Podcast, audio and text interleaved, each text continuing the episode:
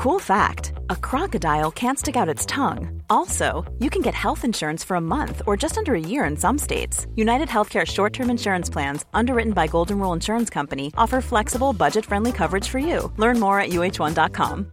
Want flexibility? Take yoga. Want flexibility with your health insurance? Check out United Healthcare Insurance Plans. Underwritten by Golden Rule Insurance Company, they offer flexible, budget friendly medical, dental, and vision coverage that may be right for you. More at uh1.com.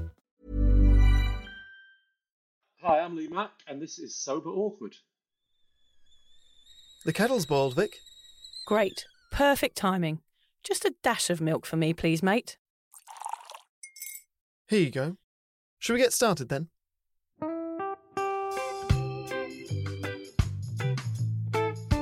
Have you ever woken up on a Sunday morning and said, I'm never drinking again, and then found yourself waving 50 bucks at a barman by happy hour? Are you wondering why everyone else can stop at one while you head to a dodgy after party with a weird bloke called Disco Dave? If so, it might be time to take a deeper look at your relationship with your reliable social crutch, alcohol. On each episode, we'll investigate our own dysfunctional dealings with booze and find out if it's possible to stop this deeply ingrained habit before things get too messy. Yep, we're going to open up a shame shed of humiliating drinking stories to help you understand why waking up from a booze coma each weekend with a kebab sticking out of your top pocket might actually be negatively impacting your health. Hamish and I are here to delve into what it's like being sober, an unwanted warts and all look into why giving up those cheeky pints or putting down those mummy wines will make you feel happier, help your anxiety and mental health, and turn you into the most sparkly, authentic version of you. Won't that mean I become boring though, Vic? Well, Hamish, we'll just have to wait and see. I'm Victoria Vanstone, I'm Hamish Adams Cairns. and this is Sober Awkward.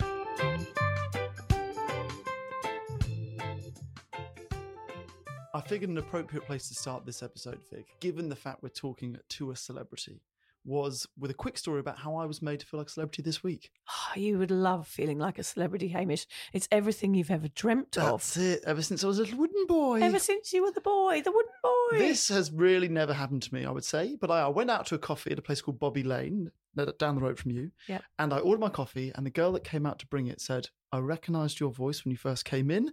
I listened to the podcast. I have done since the start, and I absolutely love it. Yes. Couldn't believe it. How brilliant, Hamish, to be recognised at happens. last. It never happens. I was gutted that you weren't there because I said to her, she was called Kelly. She was wonderful. And I said, Have you met Vic? I assumed that she, you, would, you would know her because you're both sober and live near each other. She said, No, I would die if I met Vic. so I texted you, Vic, you need to get here quickly. That's weird. I never thought maybe that was unfair, but then you couldn't come because you were being a mother.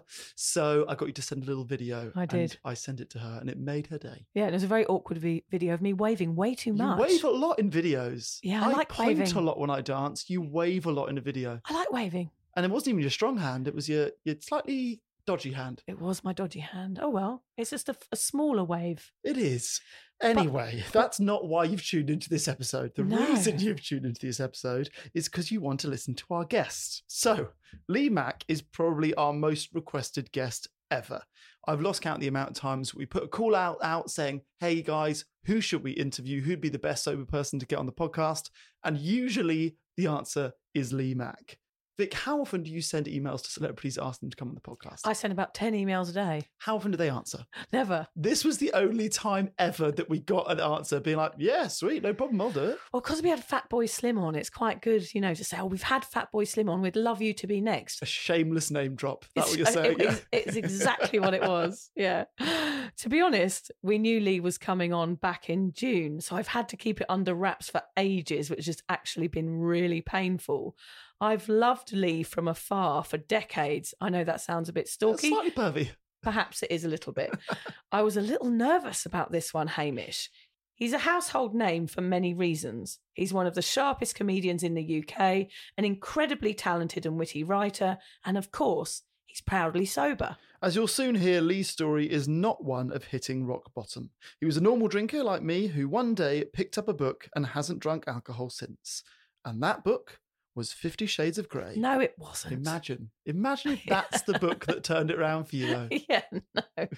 You'll hear more about that book in the episode. Anyway, not, for not that book. not that book. No. Anyway, for those of you that are less familiar with the career of Lee Mack, here's a quick roundup. Alongside Tim Vine, Lee wrote and stars in Not Going Out. It's not called Not Giving Up, which I mistakenly called it during our chat. The series premiered back in 2006, has won a Rose d'Or and RTS award, and has now been running for 13 seasons, making it the second longest running British sitcom behind Last of the Summer Wine. Lee has been team captain on the legendary panel show Would I Lie to You since 2007 and has hosted a podcast on Buddhism and mindfulness with Neil Webster called I Can't Believe It's Not Buddha since 2020, which I got the name wrong of too, despite it being one of the first podcasts I've ever listened to. I would love to say that I got my bit wrong after you got yours wrong to make you feel better and look Yeah. like less of a tit, but I just messed it up too. I can't believe we got the names wrong of his biggest achievements during the podcast. We it's did so get awkward. his name right throughout. Yeah. One syllable name. Lee Mack, we can get that right. Yeah, I didn't call him Margaret once. No. Which was a bonus. He's also appeared on Taskmaster, is an author and a TV presenter, and he hosted the Queen's Platinum Jubilee party at the Palace to over 13 million viewers. Once we got over the slight awkwardness of Lee thinking that Vic and I were a couple, uh, we thought a natural place to start our chat would be with the frankly ridiculous size of Vic's head. yeah, it's pretty massive.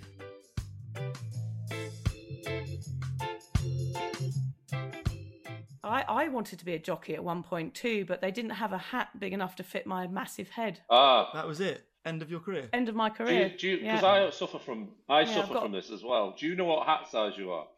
Well, they're always Yes. 57. 57 doesn't fit me. They're always the same size. And I'm like, why don't you have, n- not everybody's head is 57. Have you got any 59s? Perhaps a 60. They shake their head at me and send me out the door. And then I got whipped by the horse that I tried to ride. And I had to watch all my friends go around in the arena. And I had to sit on my own and watch everybody. It was very traumatic. Wow. That's, that's, Yeah. that's a really Mm. traumatic story. I feel your pain. 62, in case you're interested, that's me. 62? I- I'm definitely in the 60s because whenever I look for hats, they're the same thing. I go to a shop and I know as soon as I look, I go, yeah, they're not going to fit. You got anything in, in, in a 60? No. Yeah. Or I can't remember what I am, but I know it's a 60 something or a 60. I'm with you. And when I I'm find a you. shop that has them, and there is one in London, I'm like supermarket sweep. I just go crazy and fill up. Uh, An expensive I mean, I'm try- That's what we have to go to sp- for people with giant. I'm trying heads. to work out. If I look at you now on screen, I'm trying to work out: Are you leaning forward, or is your head that big? Oh, I see. Right, that's it. That's good. Yeah. It does look massive because you're leaning in. That's true. I've got a pea head. I'm just, Yeah. I'm just floating behind her. This tiny Yeah. little head. You're Hamish dwarf- just have a really, really small head. It's like a pin. yeah, prick. you look like the cushion, and he looks like the pin. We'll get back to drinking. We'll get back to that. But I know you, you've always said you weren't ever a problem drinker, right? You sort of gave up just for, for health reasons rather than reaching that rock bottom. But researching your story and your upbringing and your childhood, a lot of the things that you've mentioned are like similar to ours with regards to it would drive you to drink. Your parents ran pubs. You mentioned that you've had deaths in the family from alcohol. You moved 16 times before you were 18. So you're constantly changing schools, having to make friends. The way that Vic made friends at school was drink. The way I made friends at school was be the class clown. I imagine you maybe did both. How do those early years of yours influence your drinking? The, the main one, obviously, is the pub. My, we we grew up in pubs from about the age of I don't know. I was probably about six or seven until about the age of twelve. You know, so quite formative years in terms of. I don't remember much before the age of six. So everything before teen years was alcohol. You know, in terms of my, we lived in the pub. So, and this was in the seventies and early eighties, and so back in the day, there was there was a, a, a legal requirement to close the pub at uh, I think it was between the hours of three and five, which sounds quite bizarre now. This idea that we go, it's very important that we close the pub between the between two hours, because I've always been gobsmacked by the whole hypocrisy of alcohol. This idea that what they're saying is it's not perfect. There's there's something it's got to be controlled. I mean that's straight away you got to go. Well, you got to ask yourself about that straight away because you don't do that with other things, do you? You don't go. You can have broccoli whenever you want, but you're not between the hours of three and five. We don't want to push it. so the pubs used to close, and what that meant was a lot of the Mm. pubs had lock-ins. So my parents, like a lot of pubs in the seventies and eighties, would let the regulars stay. And then you shut the curtains and the and the shutters or whatever, and make sure no one can see in. And then you could carry on boozing. Now, I think that again. It, I think the rule are if you're giving them drinks, it's not a crime. But if they're paying for drinks, then then obviously it becomes illegal. Suffice to say, a lot of pubs just kept open Yeah. all the time, and of course that didn't stop at eleven o'clock when the pubs had to legally close. Carry on till two in the morning as well. So it was it was a real big boozy culture, which I grew up in. And I was in the pub all the time. I was playing pool and darts and getting to know the locals. I didn't drink, obviously I was a child, but I was I was surrounded by it. In a lot of ways, I saw the positives and the negatives. Although I'm very careful to, to use those words. I look Mm. back and sometimes used to think I'm seeing the positives and negatives in the sense that very community spirited situation where we lived on a council estate, but we were the pub of the council estate. So everyone from the council estate would come to this pub. And it was new as well. When we got the pub, it was brand new. So the council estate was like, hey, we've got a pub now. So it was a real focal point for people to come, chat, and have fun, and of course, fight. Let's not forget the fights, Yeah. like on a regular basis, fighting. So I remember most the fight. My Yeah. dad constantly trying to throw people out of the pub. Can you remember at that young age? Were you more aware of the positives or the negatives? Were you going, I fancy a bit of this when I come of age? Or were you going, oof, like alcohol turns people nuts? I, I have no keep- keep conscious away." memory at that time of thinking anything other than everything is normal, isn't it? You sort of, even though I knew no one Yeah. else lived in a pub, Yeah. you still can't appreciate other people's. You just think everyone has your life. I know that sounds odd because I know not everyone lived in a pub. You assume that's normal. You assume everyone out in the world either lives on a council estate Yeah. or the pub of the council estate because that is your world, you know.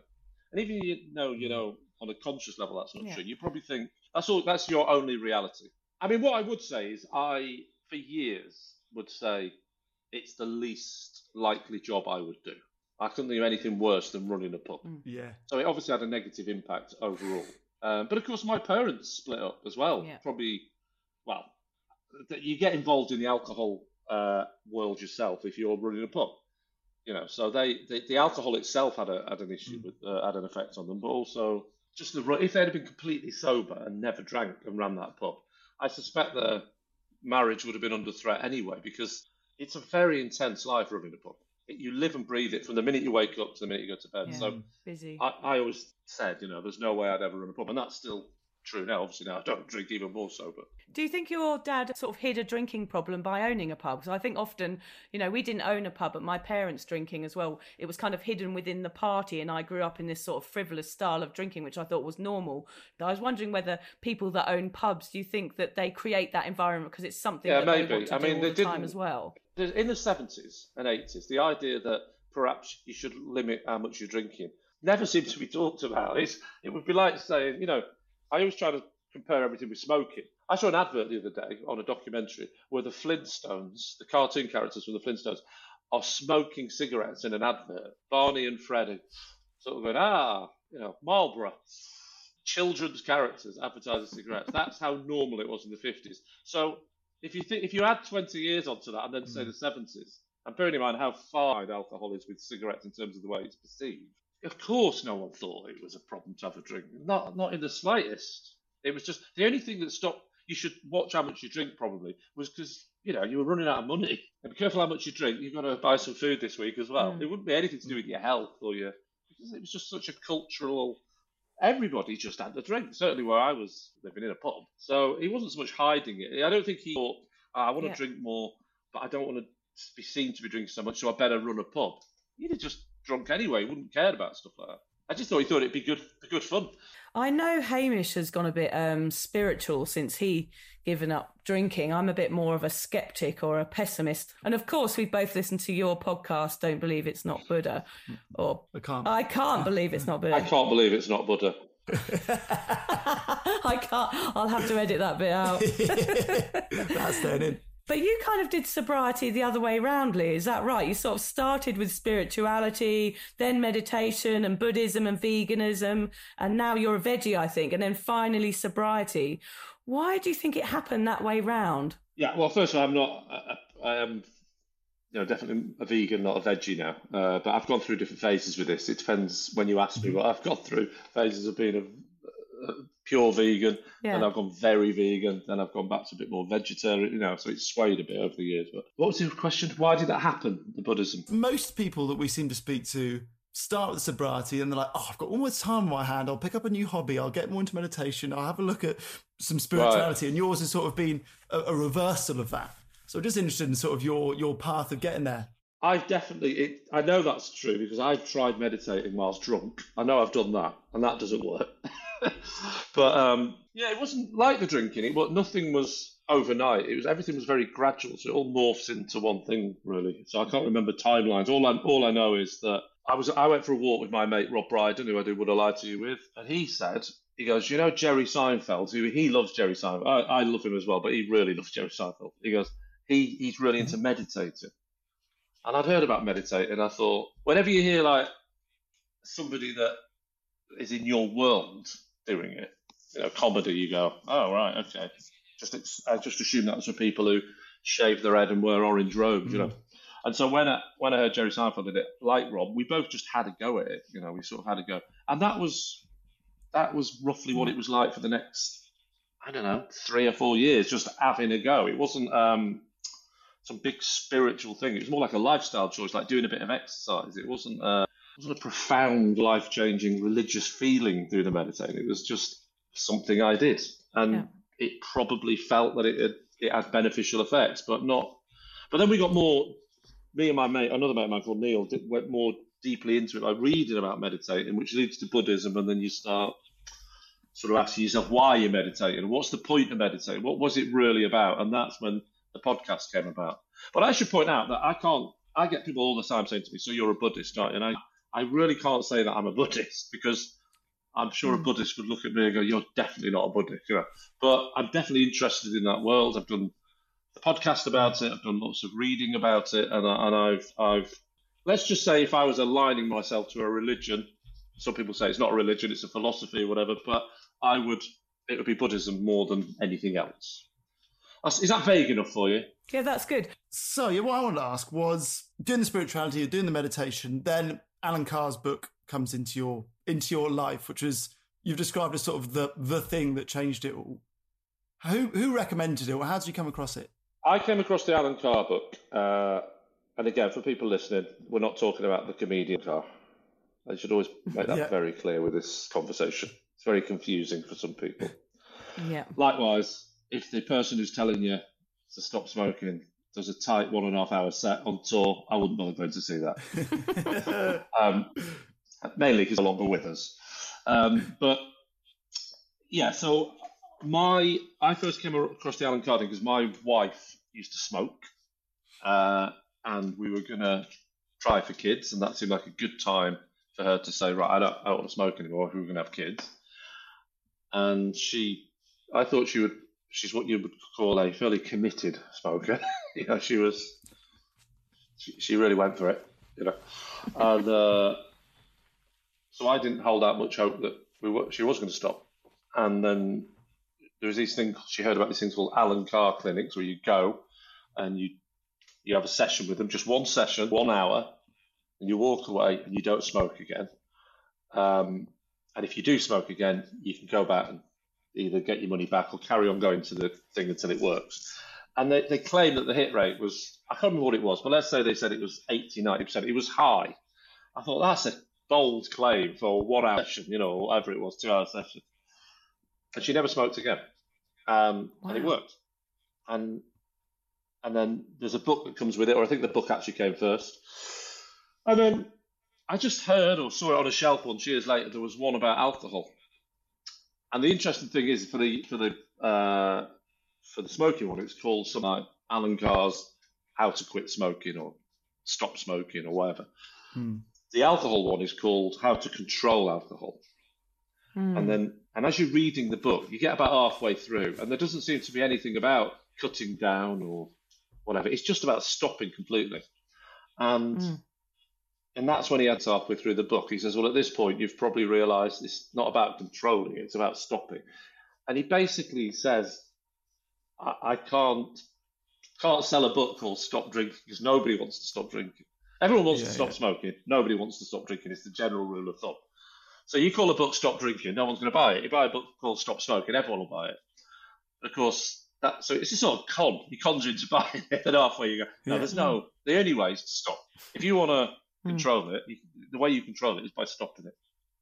Because his theory is based on the idea that you're never in control in the first place. As soon as you have a drink, you have no control over it. That's yeah. the basic theory to this. Is this is why, and again, I'm quoting from the books. I'm not saying this is necessarily what I think, but I do think it. I'm just trying to, you know, push it on someone else in case anyone disagrees with me. is that you once you have the drink, the first drink, that how much you then drink is sort of beyond your control. Hmm. Because that's not how addiction works. And again, you then get into a problematic area where people go, yeah, but I'm not addicted to it, so that doesn't bother me. Whereas perhaps Allen Carr's book would argue you are addicted to it. This is what I find fascinating the idea that mm. if you ask people why they drink, they will give you so many reasons. The list is huge. It'll be because I love it or I, re- I really like it is number one, which isn't really answering the question, is it? Why do you do it? Because I really like it. Oh, yeah, but why do you really like it? What, hmm. what is what do you get from it? and then you'll get all sorts of things. I get I, to be social, or uh, I suffer from stress. There's a million reasons why people will say that they drink. But the one thing that you will hardly ever hear is uh, because I'm addicted to it. You know, mm. that's a that's an answer that is very. You know, you just ask people and see what they say. In fact, don't ask people because it just causes arguments. Just get on with your life and ignore yeah. it. Yeah. It's an uncomfortable conversation, yeah. isn't it? Oh, what it did, is. Yeah. What did your drinking look like the day you picked up that book? Then I would say that by again, I, am reluctant to say these words because I've I think so differently about it since reading the book. But by society's uh, standards, I would be what we classed as a normal drinker. I think, you know. So if I'm guessing that if the average person who drinks saw I was mm-hmm. drinking at that time, they go, yeah, that's sort of what I'm like. It's very hard to say, isn't it? Because the obvious question is, well, how much did you drink? Well, I can't answer that because what day are we talking about? What week? What month? You know.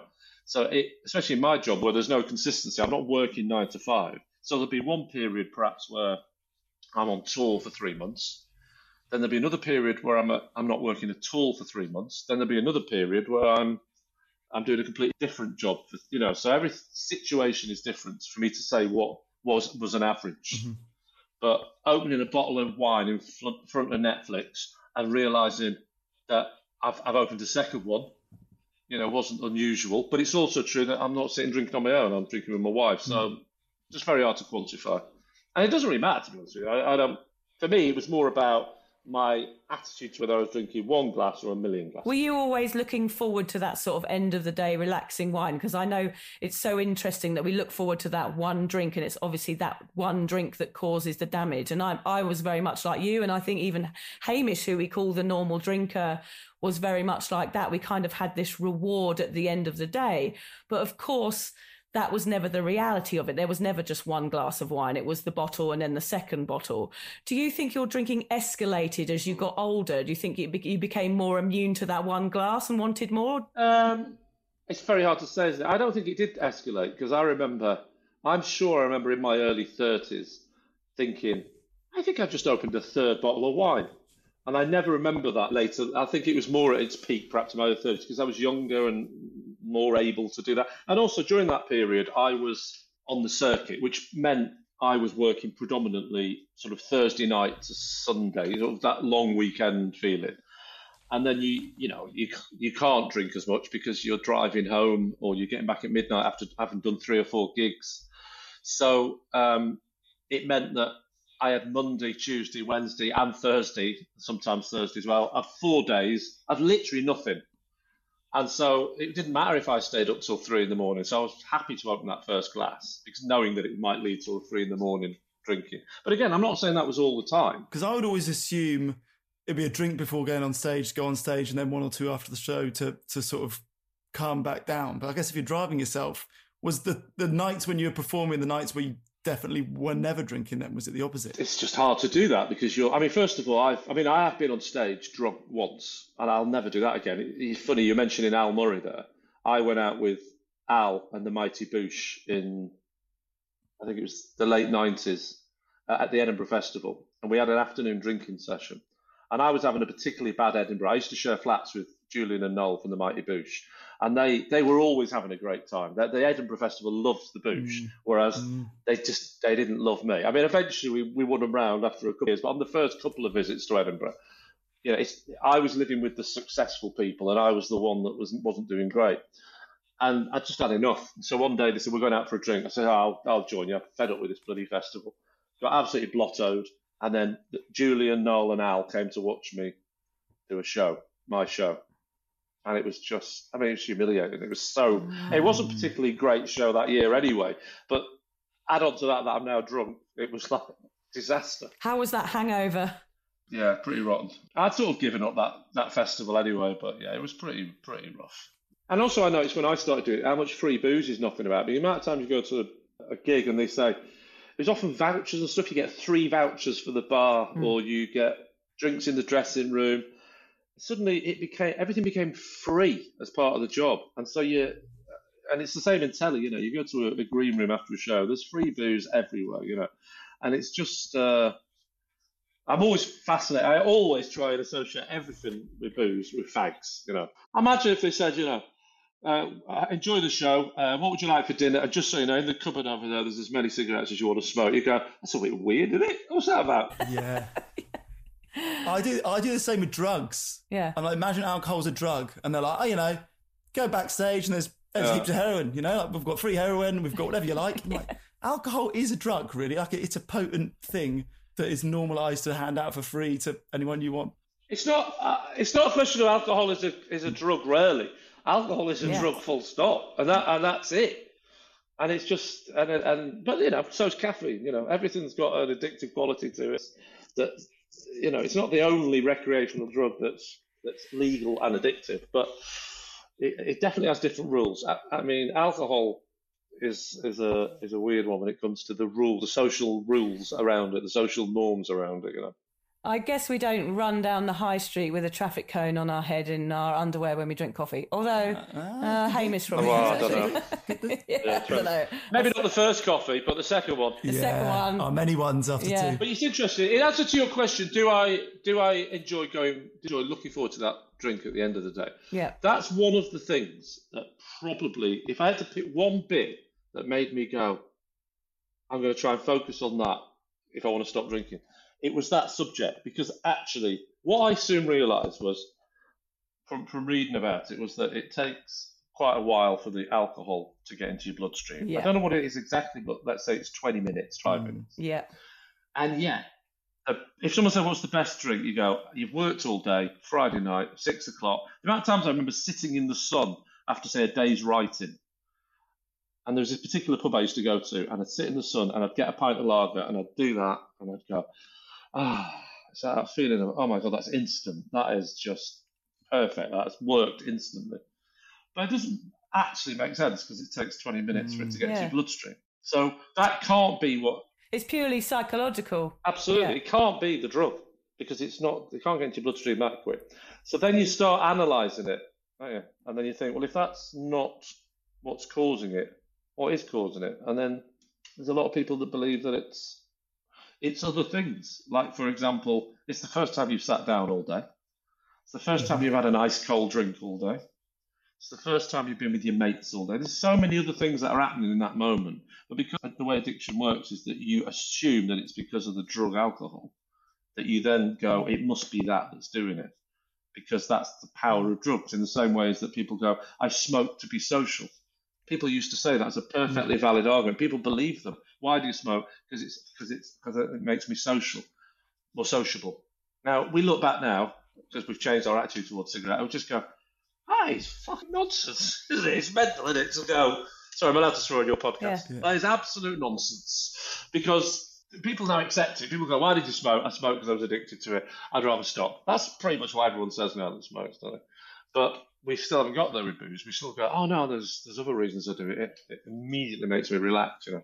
I think I think we forget sometimes that you know I always thought that going out was about drinking, and something I've had to learn in sobriety is to enjoy the simple things, which is the environment that I'm in and the friends that I'm with, and the nice simple things that are surrounding me are actually what makes me happy. And I feel like God, I wasted 25 years downing pints to make me happy, whereas in fact now I realized that wasn't what was making me happy. Mm. It was the people I was with and the music that was on and all the things that I can still get satisfaction from now. Yeah, I mean, I think the two the two things that I think I've just explained. I said, all right, well, I'll do a deal with myself, which is when I go to the pub, if it is because it's the first time I've had a nice cold drink or with, with my mates or whatever, if that is the real reason, simple, simple solution, isn't there? I'll try it. What I'll do is I'll go, and the deal I'll have with myself is that the first drink is a pint of ice cold blackcurrant soda or whatever. And then after that, I'll do what I want. That was my deal with myself. So I did. And what I found quite fascinating was that once you still get that moment of going, ah, because you're with your mates and you've relaxed and you've got an ice cold drink. And once that drink, I'm not saying I didn't drink, but I'll tell you what, mm. that diff, the, the, different attitude I had towards that first pint I then had did massively change because then you go, it didn't quite have the same effect. It didn't quite have that moment of, ah, now everything's all right feeling because I'd already had that from a pint of blackcurrant juice. So it's like, that's all I would say is if anyone's thinking of packing it in, for yeah. a while or trying it, just start by doing that. Just go out and have a pint of anything other than booze to start the night, and then I'll drink as much as I want after that. And just see the difference in that first drink. Lee, you said this thing, this exact description of that first drink and it taking 15 minutes on a podcast that I heard a year or two before I gave up. And I've never forgotten it. I was always like, that story and the way that you've just described it always rung true with me. And I was a normal drinker like you.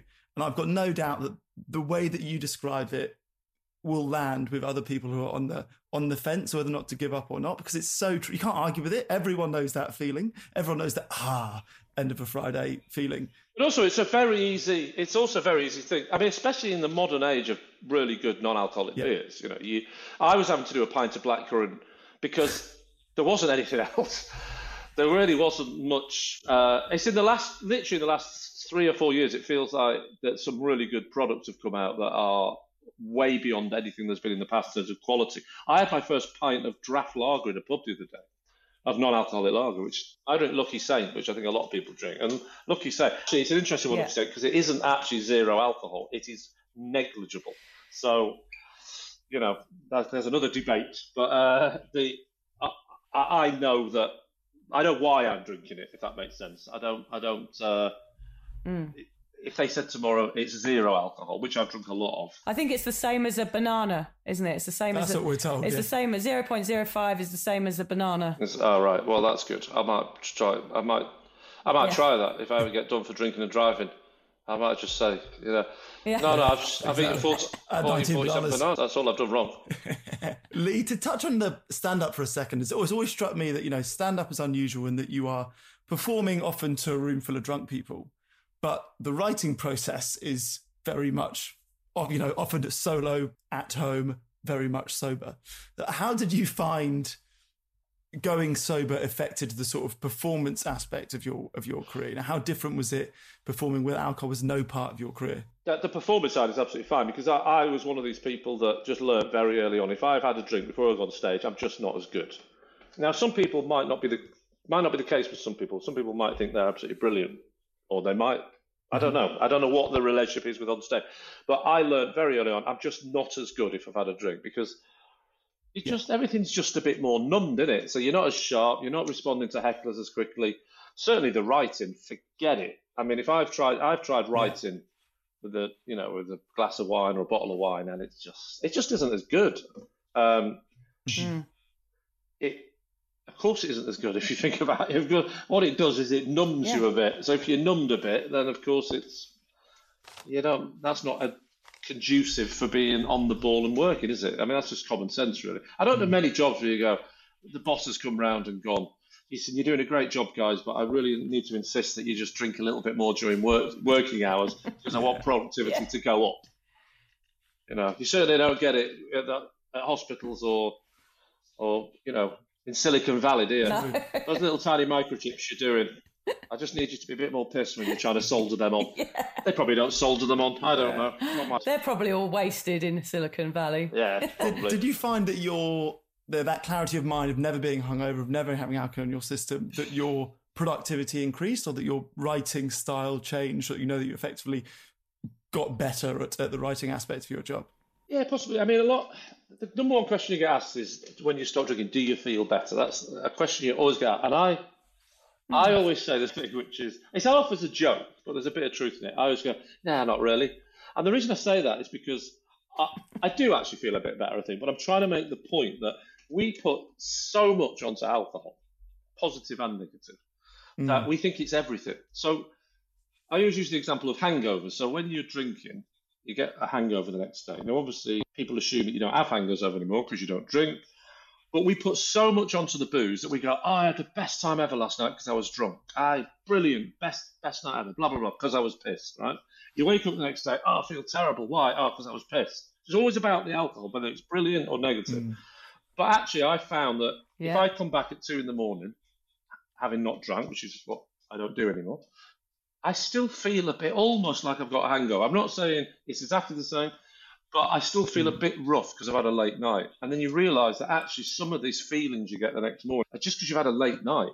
But we're so obsessed to putting everything on the booze, Yeah. both positive and negative, that we think it dominates everything. Because that's what addictive drugs do. They make you hmm. control every bit of your behavior. They make you believe that it's responsible for everything. So by not by realizing it's not just the booze that gives you a hangover, it's the late nights. It helps your brain work out that it's not just because of the booze that you had a good time in the first place. It's almost not. It's almost irrelevant. Is the way I'd feel about booze, about not drinking. It's it's mm-hmm. literally for me like I can only describe it as if every morning I just tap myself on the head with a hammer for 25 years, just gently, not like to the point I'm knocking myself out, just banging it a little bit. Go, oh, that's an uncomfortable feeling. And after 25 years of stop, people go, do you feel better? I go, well, it's sort of irrelevant. I just didn't. I realised the stupidity of it. It was a bit annoying, but I, I don't feel. I just feel like I do everything the same, but I'm not tapping myself on the head with a hammer. And that is your trailer. Yeah. There it is. There it is, yeah. Alcohol, tapping yourself on the head with a hammer. It's funny how, like, what you're saying is like how no one questions that. You know, that I, I began questioning my alcohol intake. You obviously did, and I think a lot of people in the world that that ta- that hammer is tapping them on the head for a very, very long time. And it's such a shame that people just don't go, "Why am I doing this?" You know. Yeah. I guess that's what this podcast is about: is to say, like, maybe question you tapping yourself on the hammer for 25 years. Well, well, I think I didn't. I didn't. I've used that analogy before, and I don't think I've explained it very well. Then, what I actually mean is, if the way I think the brain, human brain works, if you went out on a night out, and during that night out, you started tapping yourself on the back of that hand or on the head, just gently like that, with a hammer, every time you were in a positive social situation, I honestly believe that the mind works in a way that you go, why did you have such a good time last night? You go, well, because I was hitting myself on the back of the hand with this Yeah. hammer all the time. Because every time I hit myself on the back of the hand with a hammer, Brilliant. I'm having a brilliant, I'm having a brilliant time. Yeah. Yeah. And you go, yeah. Have you ever considered you're having a brilliant time? You just happen to be hitting yourself on the on the back of the hand with a hammer, and that's sort of what I mean. I got mixed Yeah. up with your own analogy there. It's not just a question of hitting yourself on the head of the hammer; it's hitting yourself on the head of the hammer whilst you're in a brilliant environment. Yeah. Yeah. you know. Yeah. And Yeah. then one day you go, so you go, so now that you're not hitting yourself on the back of the hand with a hammer, what do you do? Because that's what you get asked a lot. What Yeah, do you yeah. do? I go, I do everything I used to, but I just don't hit myself with the hammer, you know. Yeah. So, yeah, I would honestly, uh, heartily recommend that. Going back to what we said before about the, the having that first drink. If you're not out in a pub, that thing of, let's face it, I'd say most people are, are questioning whether they're drinking too much is probably fitting into the category of the what we call wine o'clock, aren't we? The people who go right, it's six o'clock. I'm going to, or five o'clock or whatever, whatever their version is. I'm going to open a bottle of wine now. It's allowed because it's the evening. I am not a problem drinker now, am I? Because I'm I'm opening it at the correct time. And instead of doing it, that moment you think I'm just going to get the wine out, get yourself a Lucky Saint, whatever. I'm not. I don't work for them. Get yourself a non-alcoholic beer. Don't get a non-alcoholic wine. They're terrible. They are terrible. Get yourself a non-alcoholic beer. Pour it out. Sit down exactly as you would with a wine. Whatever you do during your wine wine drinking first drink, do that. And then the deal is you can go back to the fridge whenever you want. Mm. Yeah. That's good. And just see the difference with that first drink. Yeah. It How- does. It changes you- everything. How long have you been sober now, Lee? Uh, two days. About an hour. Imagine if I said all that, all these, all my wisdom. Yeah, yeah. I like to do that with the veganism because veganism really, I mean, more than any. What I notice about booze and veganism is if you tell people, they they feel like you're having a go at them.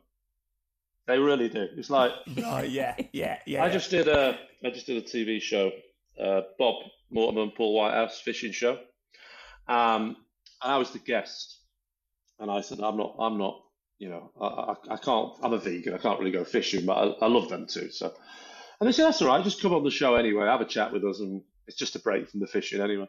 Of course, Sod's Law, Bob gets ill, and I fill in for him, and uh, I do the whole episode of not fishing. You know, and I have to explain why I'm not fishing. I can't just not fish. I've got to say why. I can't just say no. I'm going to go over there. You know, so I tell people I'm a vegan. God, the reaction was awful. You know, absolutely. How angry people got that I wasn't fishing on the show. They hated it because they feel that they they feel that you're sort of preaching to them, and that's roughly. I, I can say the same thing about being a vegan as I can about booze. The conversation goes roughly like this: Do you want a drink? No, no, I don't drink. Oh, why don't you drink? I tell them why I don't drink, and everything in eyes is telling me that they think I'm telling them why they shouldn't drink. Yeah. and they get a bit they get a bit shirty, and, and I go, well, you asked me. I didn't I didn't say. I don't go to people in pubs and go, sorry, can I just have a word about why you're having a drink? I don't. I only respond to when people ask me. Say we're being a vegan. Why don't you eat meat? I tell them I don't eat meat, and then they, well, we're supposed to eat meat. Well, are you having a go at me for?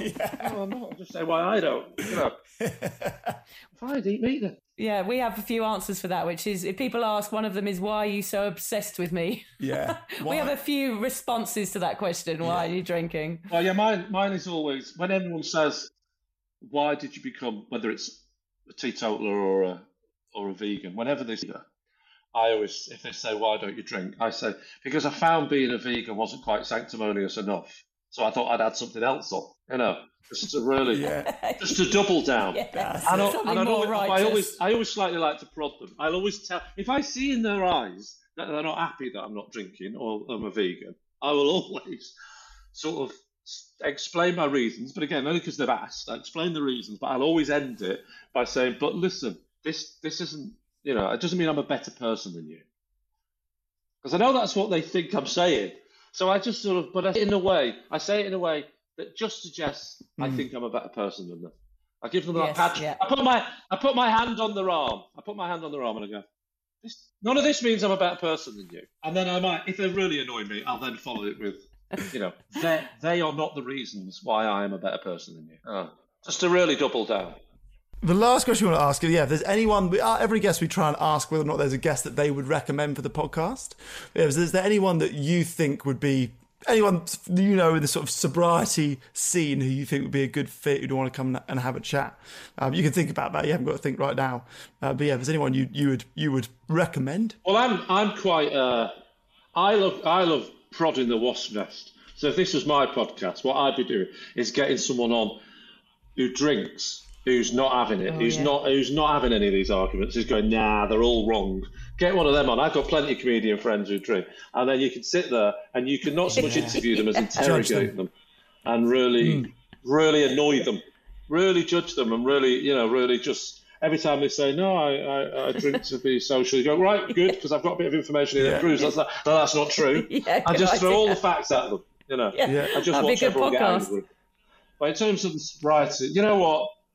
It, the boring answer to that, if I'm going to be honest, is probably the people who make the Allen Carr book. You know, mm. Yeah. that's Allen Carr's no longer with us, but the actual people who who run that, for me, that was the, that's the book I always go. It, the good thing about that book is if you're a drinker, is it tells you to keep drinking when you're reading the book. So you read the book, and it says if you're drinking now, don't stop. Whatever you do, don't Really? stop drinking. Keep the glass in your hand. Read the book. Yeah, and that's so that's a good start for someone who likes to drink, isn't it? Our sound guy, Alan, just read Allen Carr's book, he's still drinking. Yeah. Yeah.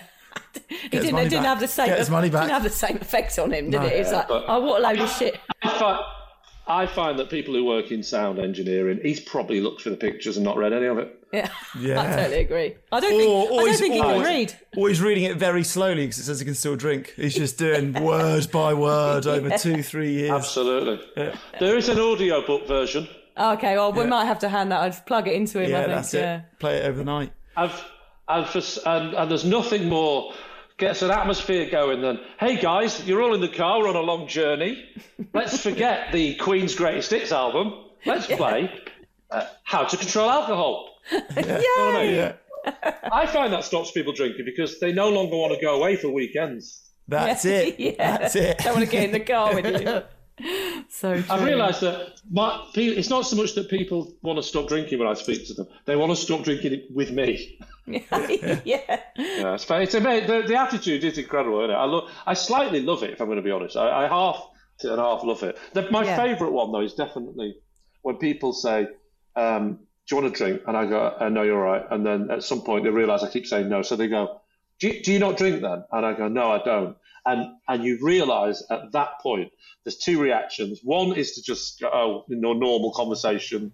Why did you stop? And the other one, which is my favourite, is that slight glazed over look of, right, I don't know what to say now because I don't know what we're dealing with here. Are we dealing with somebody who was, you know, lost, you know, lost three marriages, was waking up in a skit lost his house, so I don't want to ask?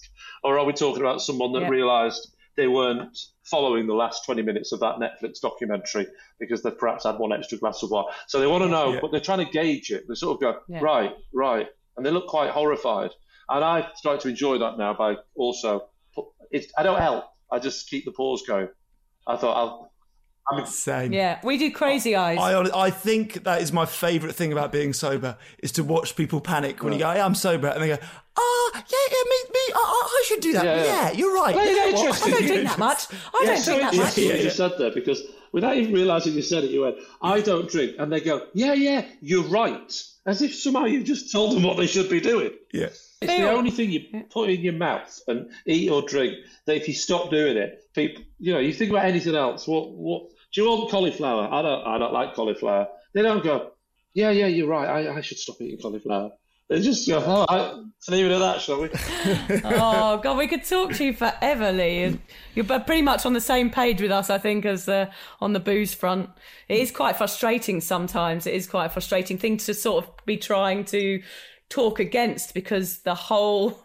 The System. whole of the culture is against us, so yeah, it's hard. But Yeah, you can't. You can, I mean, it's definitely been a shift, but you can't. I, I learned that very early on. And again, it does. I would, if you haven't read it, I would read the Allen Carr book because the number one, well, not the number one, but one of the things he says is, don't try and tell others why they. Yeah. they- You are completely wasting your time. Just, just don't bother. All you can do is just ge- gently push people that want to be. If they say, "Oh, I'm thinking of maybe." Uh, whatever, cutting down on the booze, then then I, I will sometimes say, well, that, this is a book that I thought was very good. As opposed to when I first stopped drinking, I think I was going door to door, just literally going, hello, do you drink? Eh, Well, you shouldn't. Read that, you idiot. Yeah. You know, that's not a good, that's not a good idea. We have to do it in a subtle way. We, we our, our podcast is a bit of a comedy podcast, so we try and it's kind of our little secret weapon is to try and get this message accru- uh, through with a few knob jokes, basically, That's isn't it? it. Yeah, that's kind of it is immature probably, but Make them laugh, but remind them. make them to laugh, not but drink alcohol. sort of make them feel bad at the same time. Yeah, yeah. Well, that's, you know, a bit like my stand-up set. You know, I often, if I can't make them laugh, I want them to go out feeling bad. So That's i- the if I if I fail in my jokes, that it's worked because they've gone away feeling awful. You know what I mean? Yeah. At least they feel something, Yeah. whether it's hatred or happiness. I've, another one to say, it's just a little tip. If anyone says to you at a party, you I don't drink, and they, you must have had this right. So what do you do? That's a common phrase, isn't it? So what, what do you do? Yeah. I've started saying juggling, but but really straight. I don't try and make a joke of it. I go juggling. I go, yeah, I, I just find that I juggle now. So I, on a Friday night when I finish work, I do a bit of juggling. And when I'm with my friends in a social situation, keeps my hands busy. It's entertaining, and I just I just really feel that it's uh, it's a way to chill out, you know. And uh, That's good. and then they go, you know, why aren't you juggling tonight? I go, I'm having a night off. I'm going for it tonight. I'm drinking. if, I'm, if. I'm sad, if I'm grieving or if I'm stressed, I just If I'm- just juggle. Juggle at a funeral grieving. helps me get through it. It's my ADHD. I just have to. I just juggle. I just juggle. I can't help it. Forty-three percent of It'd be good if people. I, I'm convinced that the human mind can get addicted to anything.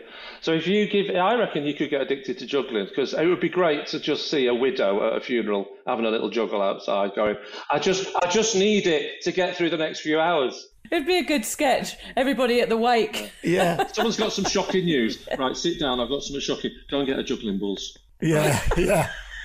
Have a little, have a little go on these, love. I've got some terrible news for you. Yeah. I'm not going to tell you until you start throwing them up in the air. And then she could, if she's new to it, she can only do two. She can't do three. You see, you have to, you have to not tell her yet. Go look. I can't tell you what the new. I thought you could do three. Go on, go on, let's do three. Just say a word every time the ball's in the air. Just give one word. nah, pick him back up. Come on. Go and learn to do three, and then I'll tell you what's happened to your husband. You what? Nothing. Yeah. And then you just leave. Anyway, on that bombshell, I'm now going to go now because the pubs have just opened. So, th- oh no, I mean I'm going to Yeah. go Fair now enough. because I'm going to have a glass of water. So, thank you very much for having me. Good luck in your mission. Thank you, Lee. Thank you for being so generous with your time. We really, really appreciate it. Not at it. all. I look forward to the check. See you later. See you, Lee. Bye. Bye, Lee. Bye.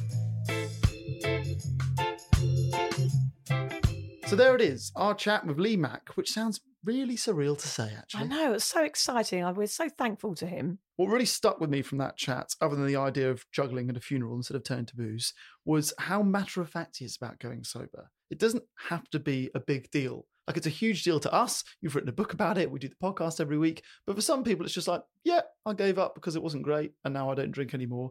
It's not like a huge fanfare to the sobriety, which I thought was quite interesting, quite enlightening. I loved his rationalizing of us giving alcohol too much credit, both for the good and the bad stuff in our life. I just think the way that he talks about it all, alongside obviously him being a really funny, witty guy, will really help anyone listening to the podcast who's considering giving up or having a really hard time staying sober. Yep. And I loved it that he mentioned that fact about, you know, that feeling of, ah, when you want that first beer or that first glass of wine and how it's all psychological. We talk about that a lot on the Mhm. podcast and about how the alcohol doesn't hit your system for 20 minutes and how you can still get that feeling from, oh, he had a glass of Ribena, wasn't it? And fizzy water or Che- I blackcurrant. think it was a cherry something. Yeah, something. It was blackcurrant or cherry or something that still gave him that feeling. And that test that he gave people, I thought that was a brilliant bit of Yeah, advice. it's a good challenge for it's a really good about it. challenge if you're thinking about it. Yeah, just try it. Just try and see if you can get that same reaction from a pint of blackcurrant and fizzy water or something. We really are so grateful to Lee for coming on our little podcast. Anyone that can approach this subject with lightness and humour is always going to be a perfect fit for us. And we hope his story reaches the ears of those that need to hear it. Normally, we would try and promote a book or a tour or something that Lee might have coming up in the next 12 months. But if you live in the UK, he's probably already everywhere on your TV screens and on your podcasts every day, anywhere. He's pretty massive. He doesn't need us to be like, oh, go, buy us tickets at leemack.com. Yeah. he's a busy guy. So we're thrilled that he took the time to sit down with us two knobheads for an hour or however long it was. It was. It was surreal, wasn't it? It was surreal. It was very, very exciting, and and there was a bit of a, a time delay on our answers and our laughing, wasn't there, Hamish? Mm. Which adds to the awkwardness sometimes, doesn't it? It does. Vic was thrilled that she didn't have to edit this one. I did Yeah. because there was time delays. There was bits where like his answer came out at the same time as our question. There was bits where we laughed and then he cracked the joke. It was a fucking nightmare to edit, to be honest. It was a real labour of love. But also at the beginning, there's always that moment where you can't hear anyone. Yes. And he's like, I can't hear you now. My voice is reverberating back. So it never starts on the good foot. It's always like, oh my God, I can't hear you. I can't hear you. This is all falling apart. And it's always starts really stressful. Yes. And when it's a big star like Lee Mack, you feel responsible for it Mm. all going horribly wrong. that we should Oh. almost expect that now. Like it Yeah. happens every time we talk to anyone not in Australia. Yeah. The first 10 minutes are just a complete shit fight. he was very gracious towards us. Thank you, Lee. Thank you so much, and thank you all for listening.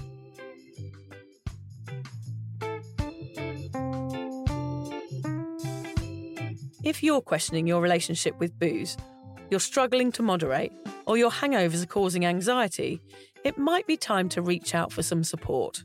Yeah, just talk to a mate about how you're feeling, contact a local doctor, find an AA or sobriety group. Vic's got one. Yeah, just head to www.cuppa.community. Remember, if you're questioning yourself, it might be time to seek support. Even though this journey can be awkward, it is definitely worth it. And if you've enjoyed the Sober Awkward podcast, don't forget to review it, rate it, and share it with your mates.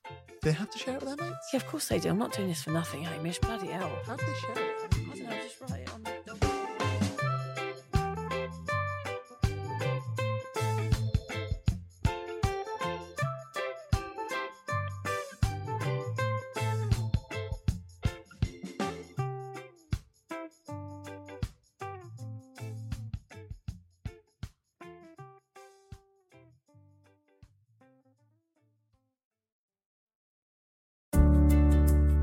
Hi there. I wanted to tell you about a podcast that I think every single one of you will benefit from. It's called Therapy Works and it's hosted by me, Julia Samuel. I'm a best selling author and psychotherapist.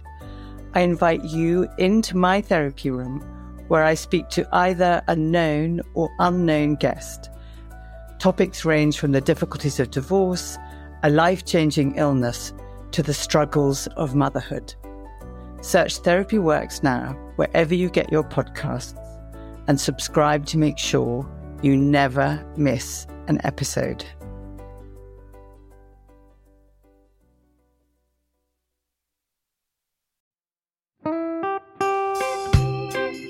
So, as you probably know, my comedy memoir, A Thousand Wasted Sundays, is officially out. All my magnificent fuck in one awkward hit.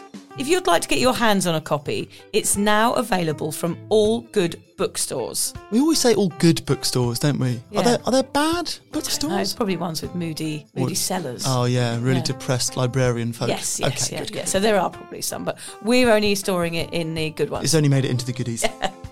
You can also get it from all good online retailers.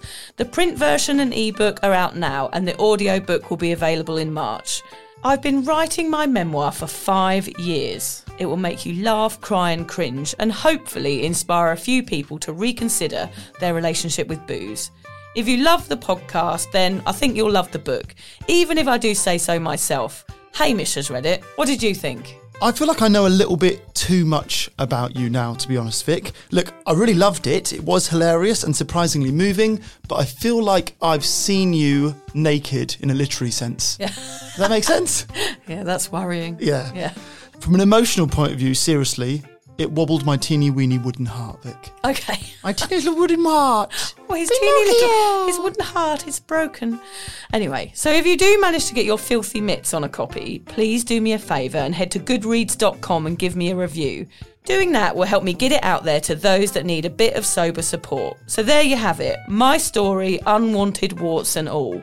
Come and get awkward with me. Not to be too demanding or anything, but seriously, go and buy it. Yeah, now. go and buy it. Go and buy it right now. Yeah, don't just tell your friends, buy it, and then buy your friends one or two. Yeah, yeah. Don't give them a copy. Buy it. Yeah. And you know what? Don't be careful where you store it. If you lose it, you can always buy another yeah, five. buy another one. Yeah.